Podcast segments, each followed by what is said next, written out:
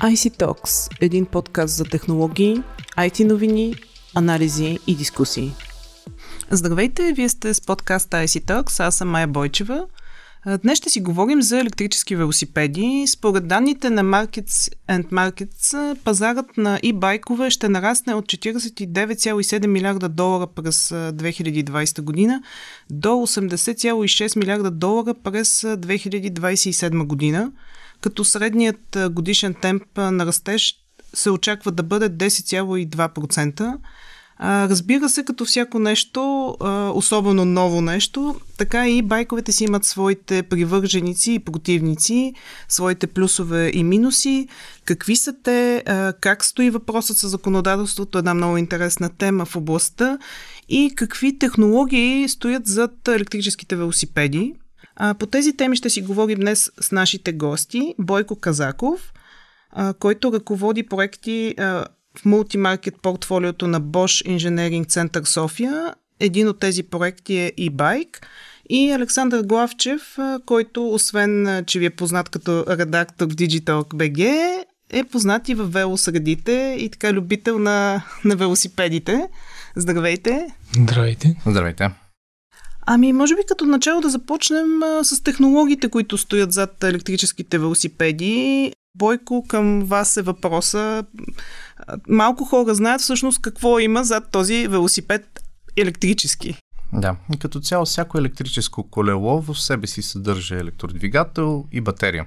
Но тук идва въпроса как тези два компонента създават нали, доброто преживяване за един ездач. И разбира се, между тези два компонента ние залагаме доста сериозно количество софтуер, който се грижи първо моторите да асистират на водачите, без да има усещане за нещо, което върти вместо тях. И разбира се, софтуер, който гарантира качеството на батерията. Това означава, че самата батерия трябва да бъде безопасна, да има дълъг живот и като цяло да, водача да не се интересува какво се случва отдолу. Разбира се, между тези два компонента може да има и допълнителни услуги, примерно ABS системи, които ние също разработваме в Bosch, E-Shift системи за превключване на скорости, connectivity модели, клъстери, както при автомобилите. Разбира се, това са неща, които просто предлагат много по-добро преживяване, докато се кара колело. Много е важно да споменем разликата между различните e-байкове. Има три вида e-байка. Нали, това е така наречения педелек. Това е колело, което асистира на, на водачите и така водач не усеща, че има електродвигател, който спомага и премахва напрежението в педалите. Има втори вид, който са така наречените speed педалеци. Това са колела, които вече могат да позволят скорости до 45 км в час. Mm-hmm. Обаче за тях закона изисква а, регистрация и водачите трябва да имат книжка.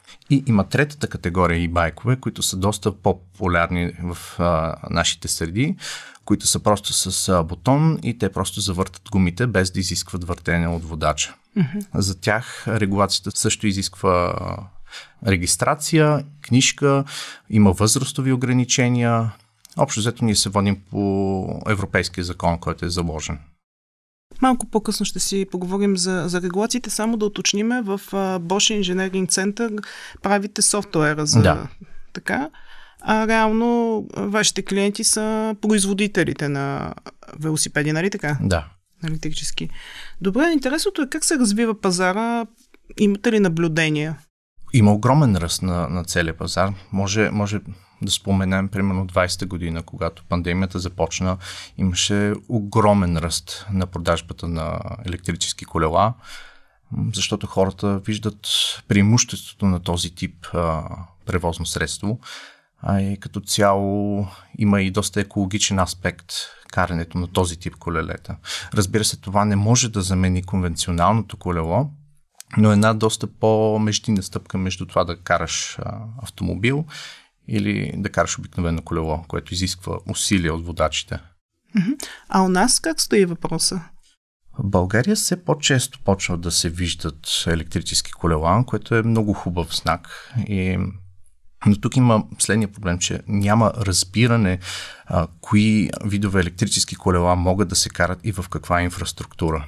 Нали, когато караш електрическо колело, което е по законовата норма, ти трябва да спазваш правилата като при всеки друг велосипед. А, Сашо, ти имаш ли наблюдения как стоят нещата в България и знаеме, че все пак цената е по-висока на електрическите велосипеди. Тя ли е определяща а, за търсенето на, на велосипедите?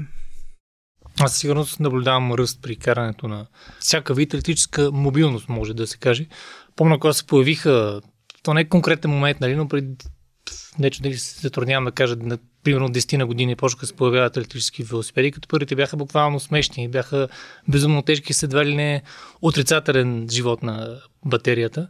Сега напоследък всички виждаме на къде се развива електрическата мобилност. Сега дали цената точно е определяща, а, голяма степен по-скоро удобството, което предлагат тези машини. Сега, а, примерно аз от моя гледна точка, а, за мен е много важна спорната съставяща на велосипед. Нали? Това, че аз обичам да, като споделям с приятели, да казвам, че там е един от а, малкото наистина полезни навици, които съм запазил от ученическите си, години. Това, че на собствени сили с нали, движение стигам до офиса. Нали? Но това си въжи конкретно за мене.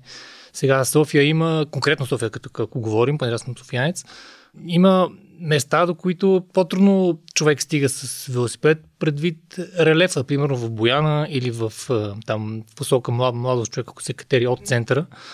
И човек, който или не е толкова спортно подготвен, или просто иска да стигне сух в офиса, да се вика.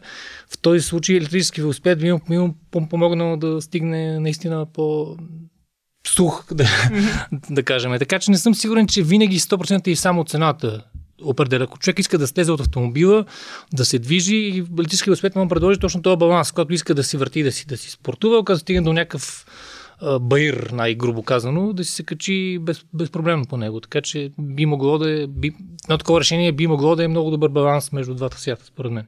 Заговори за така, механическото усилие. Да. А, искам и се да поговорим за плюсовете и минусите а, между двата вида. А, нека да ги определим като два вида, да говорим за електрическите велосипеди и а, конвенционалните велосипеди.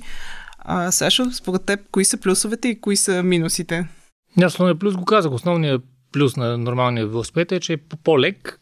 Самия сам по себе си, ако искаш да движиш на собствени сили, очевидно не е нужно да носиш нещо повече. Плюсовете на L велосипеда също така го, го казах. А, сега, примерно нещо, което мен, лично мене ме е спряло точно да си купя, кажем, тротинетка или велосипед. Електрически е точно това, че по-скоро се познавам себе си, че ще ме мързи и ще си го, ще си го, ще си го ползвам него в така автономно задвижващ режим, а не на крачен, да го кажа. А Бойко, плюсове, минуси? Ами, по принцип, плюсовете за e-байка са доста интересен а, фактор, защото трябва да си зададем въпроса защо хората още не са преминали от кола към колело. И, и байка точно се опитва да, да ги реши тези проблеми, които хората са приели като предизвикателство. Нали, това е усилието обикновено. За да стигнеш до работа, трябва да положиш някакво усилие. Съответно, може би ще си твърде уморен, за да стигнеш до там. Или пък когато си в инфраструктура, която е смесена с колите, прямо с трафика на колите, е хубаво нали, да, да имаш повече фокус, да, да внимаваш и това изисква много енергия. А когато караш и байк система, тя асистира, намаля усилието, което подаваш, за да се движиш и може малко повече внимание да обръщаш на околната среда.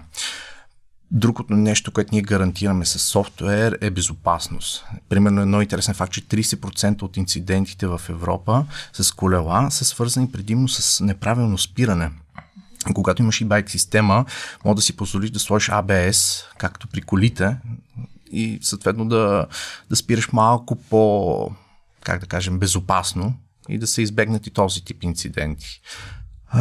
Другото нещо, което е важно е събирането на данни. Нашите колела са обвързани с облачни услуги. Съответно, ние събираме данни как един водач кара. Тия данни се обработват, тренират се модели и съответно режима на асистенция се адаптира за всеки един човек, спрямо персоналните му а, качества. От гледна точка с обвързаността на клауда, ние може да си позволим услуги като безопасност. Примерно има функция, когато някой претърпи инцидент, нали, се усети някакъв удар, колелото може автоматично да сигнализира примерно на 112. В, в Европа има такива системи, тук още не сме стигнали до тях, но има много голям потенциал, когато самата система на e-bike е обвързана с облачните услуги. Понеже заговорихме за сигурност, имаше случаи на запалили се батерии и в последствие цели велосипеди. Достатъчно сигурни ли са? От моя гледна точка, да. Първо, че ние пишем хиляди редове код, само за да гарантираме правилното зареждане на батериите, мониторирането им и сигнализирането в случай на такъв инцидент. И другото нещо е, че а, ние винаги гарантираме най-качествените компоненти да бъдат внедрени в нашите системи. Другото, което гарантираме е софтуера, който разработваме, да не позволи пиратски намеси в самата система, използването на батерии, които са несъвместими и потенциална опасност за водачите за, или за къщите на, на хората, защото много водачи си зареждат колелата вътре в домовете си.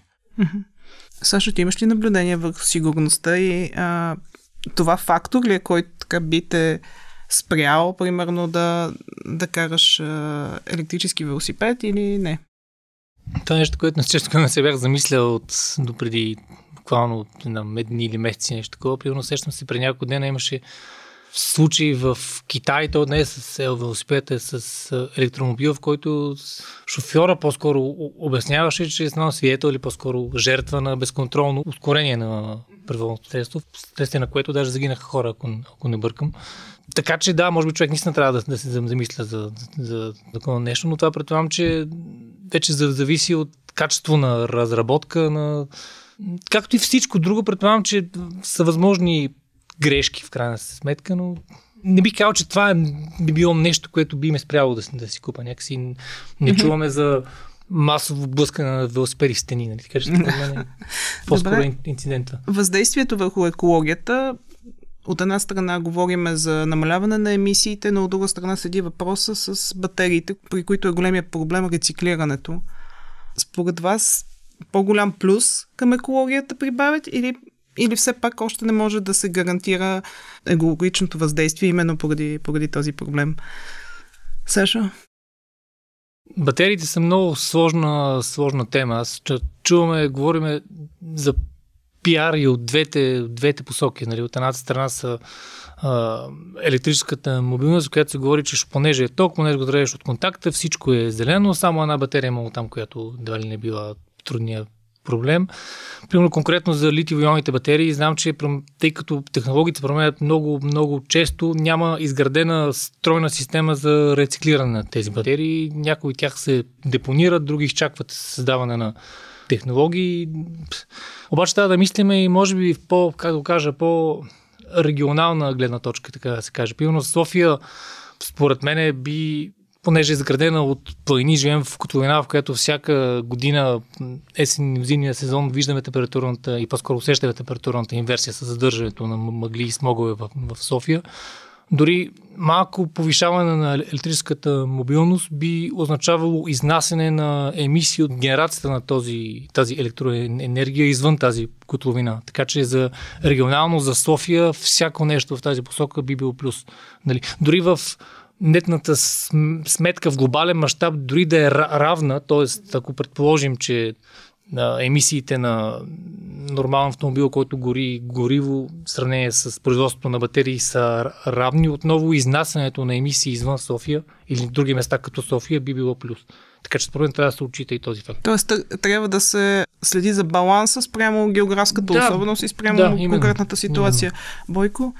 Аз съм напълно съгласен с това, че всяка кола е изоставена в полза на използване на електрическо колело със сигурност ще намали емисиите в една конкретна зона. Разбира се, знаем, че литиево-ионните батерии имат негатив екологичен, но имат и много голям позитив от гледна точка на развитие на глобално ниво.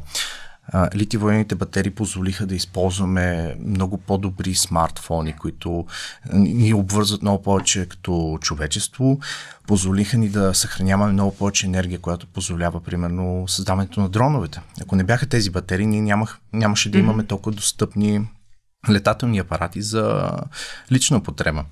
И със сигурност знаем, че това е една много добра стъпка в, а, за бъдещето на, как да кажем, източниците на енергия. Добре, а, иска ми се да, да поговорим малко и за законодателството. А, в началото засегнахме темата. Как е регламентирано използването на и байковете? Въобще има ли нужда от някакво допълнително законодателство? Стана ясно, че има три вида байкове. Може ли тук да, да открехне малко темата и по този въпрос? Европейската регулация е следната. Един e-байк от този тип, който не изисква регистрация и книжка на водачите, може да асистира на водача до 25 км в час. Регламент казва, стигнеш ли 25 км в час, мотора се изключва и прекратява какъвто и те, де тип асистенция. При спи педелеците този лимит е дигнат до 45, но, както казахме, недостатък е, че не всеки може да го кара. Трябва да имаш книжка, трябва да си навършил а, а, 16 години нагоре. Каква книжка трябва да бъде? Като за мотор или как? Да, за... А, Категория М, да бъде. Точно.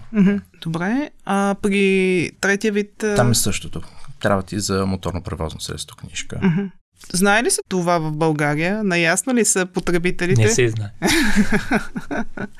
Ми, като цяло ние започнахме развой от 20-та година на стандартните и байкове и аз се надявам с този развой тук да популяризираме малко правилната употреба на e-байкове и съответно следенето за тези неща. Защото ние много държим на безопасността. Безопасността на пешеходците, безопасността на другите ездачи. Затова според мен е много важно да много да говорим за този топик.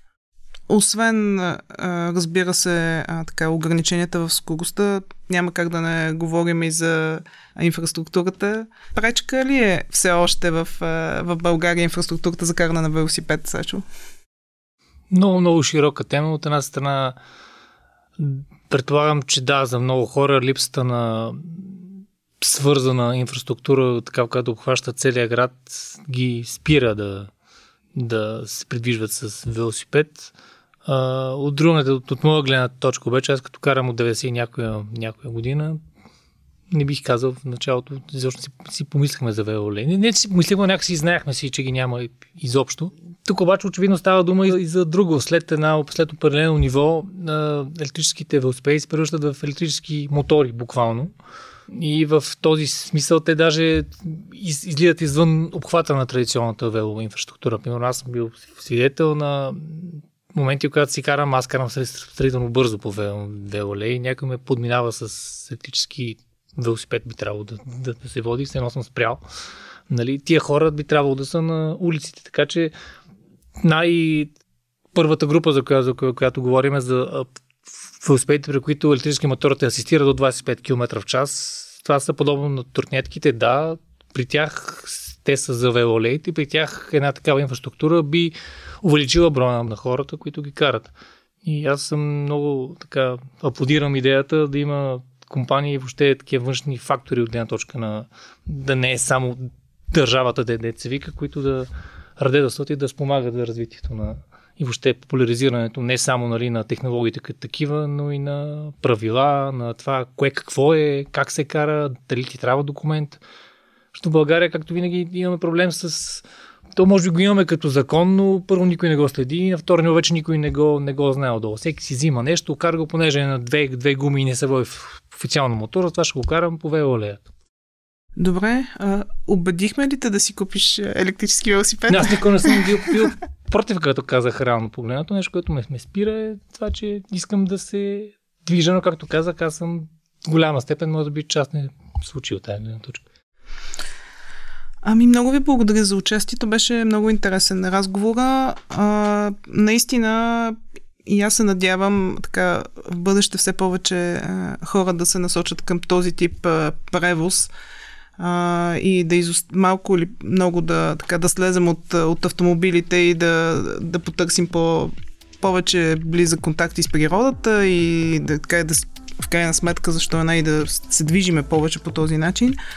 Благодаря ви още веднъж. А на слушателите ни следвайте ни традиционно SoundCloud, Google Podcast, iTunes и Spotify и очаквайте следващия епизод. Скоро!